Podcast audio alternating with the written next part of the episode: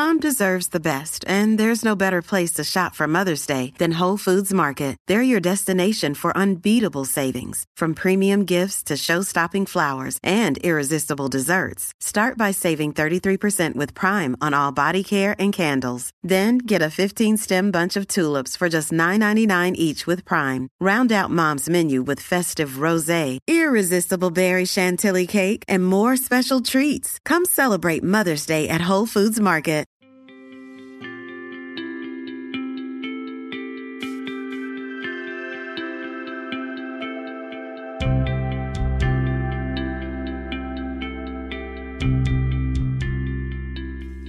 Listeners, and welcome to Sailing the East podcast. I'm Bela Musitz. And I'm Mike Wasserman. This is our podcast about sailing the east coast of the United States. In some episodes, we'll focus on passages and destinations.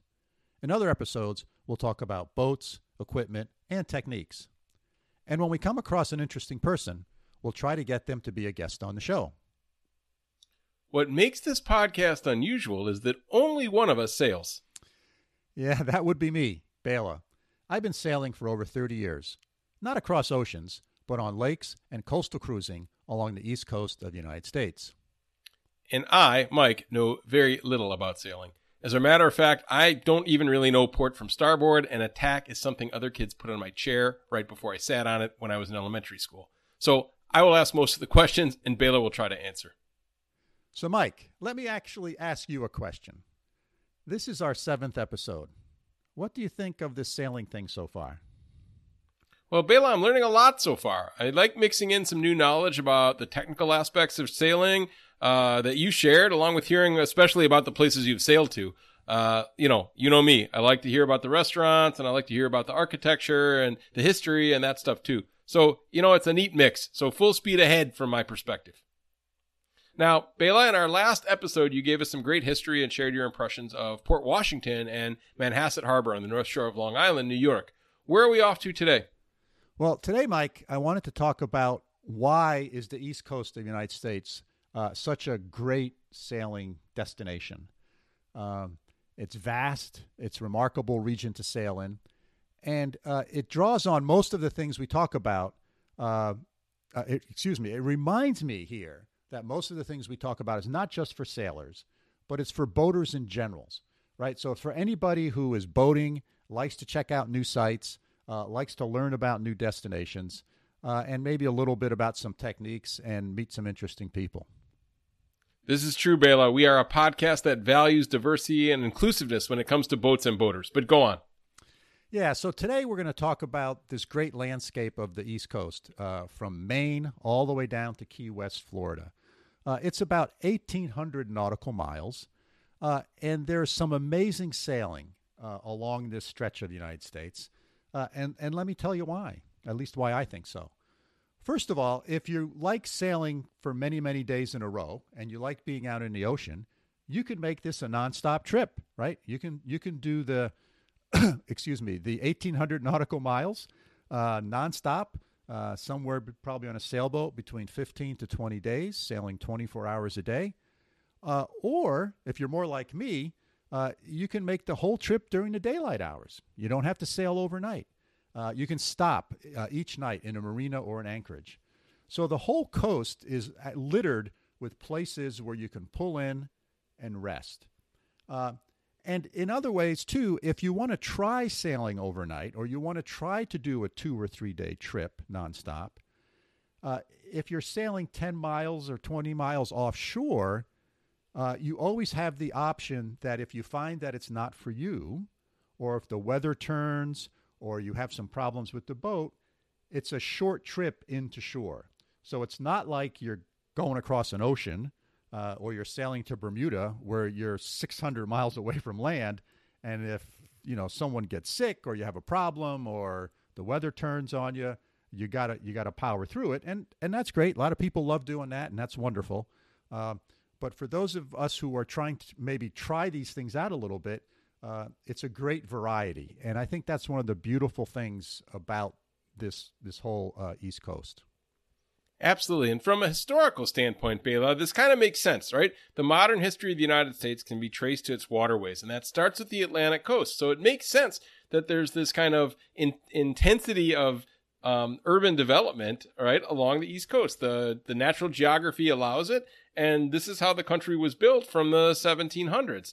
Um, so yeah, and you know, as you talked about in the last episode about New York City, seeing these cities from the water, I would imagine, gives you a really different and thought provoking uh, perspective. Bela, how does the coastline evolve as you move south from Maine? Yeah, you know, it's really interesting. You, you have large cities, you know, like Boston and New York, uh, and and then you have smaller cities uh, that many of them are smaller towns or hamlets uh, that you've never heard of that you can stop along the way. So it's really interesting because there's large stretches of wilderness, right? And Maine, the Maine coast, uh, Boston, uh, Massachusetts coast is very rocky, uh, lots of islands, uh, and and the water's cold, uh, many uninhabited islands. And as you sort of work your way down through, let's say, Long Island Sound in New York City, uh, the population density starts going up. Uh, you see more cities, more towns, more people, more boats. and as you work your way down to the Delaware Bay and, and the Chesapeake, here, you, you again, you start getting uh, much more uninhabited. You get lots and lots of bays to anchor in uh, in the Chesapeake Bay. Chesapeake Bay is just a wonderful place to sail. Uh, it's abundant with wildlife. Uh, and then you can actually, uh, once you get to the Chesapeake, you have a choice. Uh, long as your boat is less, or your mast in a sailboat is less than 65 feet off the water, you can go down something called the Intercoastal Waterway, which you can go all the way from uh, Norfolk, Virginia, all the way down to Key West, Florida, and not go out in the ocean. You can basically do it through a canal and a connection of sort of inland bodies of water, um, which is very nice if the weather's bad. Uh, as a sailor, you're going to motor most of that way down. Uh, and and the reason it's 65 feet or less is because that's the the the lowest bridges that are there that don't open, right? So the fixed bridges are have a 65 foot height. So you have to be able to squeeze underneath them. Uh, and and I've made that trip, and and that trip is just marvelous because it's it's it's wilderness. Many parts of it, particularly the parts through uh, Virginia and North Carolina, it's just wilderness. And then as you start going south, you start getting nicer and nicer. Uh, more and more residential areas. You get down to Florida, for example, and that's where you you know go buy the multi-million dollar homes that are right on the canal or the waterways. So it's just a great diversity of sort of uh, experiences that you can have. And um, it's really, really cool. That's cool. Can you share some of the highlights? So I think for me, uh, and of course with you, Mike, it's all about food, if I remember correctly. so well, not all about food, but it's important to me. Yes. Yeah, yeah, and it, that's great. So I think some of the best places that you come across are what I call generically these seafood shacks. They're they're sort of a combination place where boats, the fishing boats dock, unload their catch, and there's probably a wholesaler there, right, who buys the, the fish, the crabs, whatever. Uh, but oftentimes there's also a little restaurant there. And I mean, this is fresh fish off the boat right? And it's and, and you never know what they're going to have because it sort of depends what they catch. And I mean, there is seasonality to it, uh, but it's superb. And and you know, in each town that you go through, and I, and, and my experience is every town that I've ever been into has at least one really good place to eat. It may not look like a great place to eat on the outside. so you got to find them. Sometimes you got to take some risk or you got to ask around but every town has at least one really great place to eat. And on this trip from Maine all the way down to Florida, I mean, you can get breakfast for five dollars, or you know, you can stop in Atlantic City on on the way where you can have an all-you-can-eat buffet, or on some of the larger towns like New York City or Boston or or Charleston. You know, there's just really elegant, elegant places uh, to dine. So you have this great, great diversity of, of those types of things uh, and it's and it's really great. And the other thing about this is, you can travel this long distance, and it's all in the same country. So you don't have to deal with sort of immigration and customs and checking in and out of various different countries, right? I mean, the Mediterranean is, is I've never been there, but I, I read about the Mediterranean is a great place to sail as well. But you're going from country to country and con- to country. And if you're not from the EU, then, you know, going from country to country can sometimes be a hassle. Uh, and as as I have read, sometimes you know some countries are more above board than others when it comes to uh, how much it costs to enter the country. And often these countries have figured out that people who own boats are a good way to uh, raise a little extra money, and and you actually have to get a permit to sail your boat in that country. So not only do you have to sort of you know have your papers in order as coming into the country as a person, but you have to pay a cruising fee for your boat. Well, the beauty of the East Coast United States, all one country. You don't have to deal with that, right? You just go and you don't have to check in or anything. So that's another sort of uh, thing that makes it really nice. And language, right? It's all in English. So, you know, I know here I've done a little bit of boating on the Mediterranean in the south of France and um and and yeah it, it, can be a little bit of a challenge when you don't parle français and the, you're trying to communicate with the people in the marina and usually people speak english but um, but that can be a challenge, a whole other layer of challenge. It's part of the fun and the adventure of international travel. Um, but it's also part of the hassle and learning the customs and how to go grocery shopping. Even grocery shopping is radically different when you go to a grocery store in Germany versus shopping in the US. Yeah. Um, so yeah, so it's a nice way to travel, especially in COVID times when there's a lot of restrictions on international travel. I know there's still some tra- restrictions on state to state travel, and for boaters it can be a challenge. But you know, for the next few years, if people want to stay closer to the U.S., this is a nice way to do that. So yeah. I, I, think there are definitely a lot of benefits. Well, I had a chuckle when you say language, because um, it, it's all English, but the, the English in northern Maine is very different than the English in in South in Atlanta, Georgia. in Georgia, right on the Georgia coast, yeah, the Low Country. So you know, it's a it's sometimes I have a challenge understanding understanding what people are saying, but uh, again, like you said, it makes it part of the adventure. Uh, it's it's it's it's really it's really nice.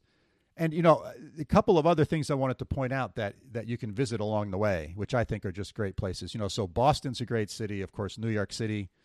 Uh, you can go to Newport, Rhode Island, which is you know a place where the America's Cup used to take. Uh, America's Cup is the big race that happened once every four years sort of between United States and England, and then it expanded beyond that, and it took place in Newport for many, many, many years. Um, and you know, it's it's the sailing capital of the United States.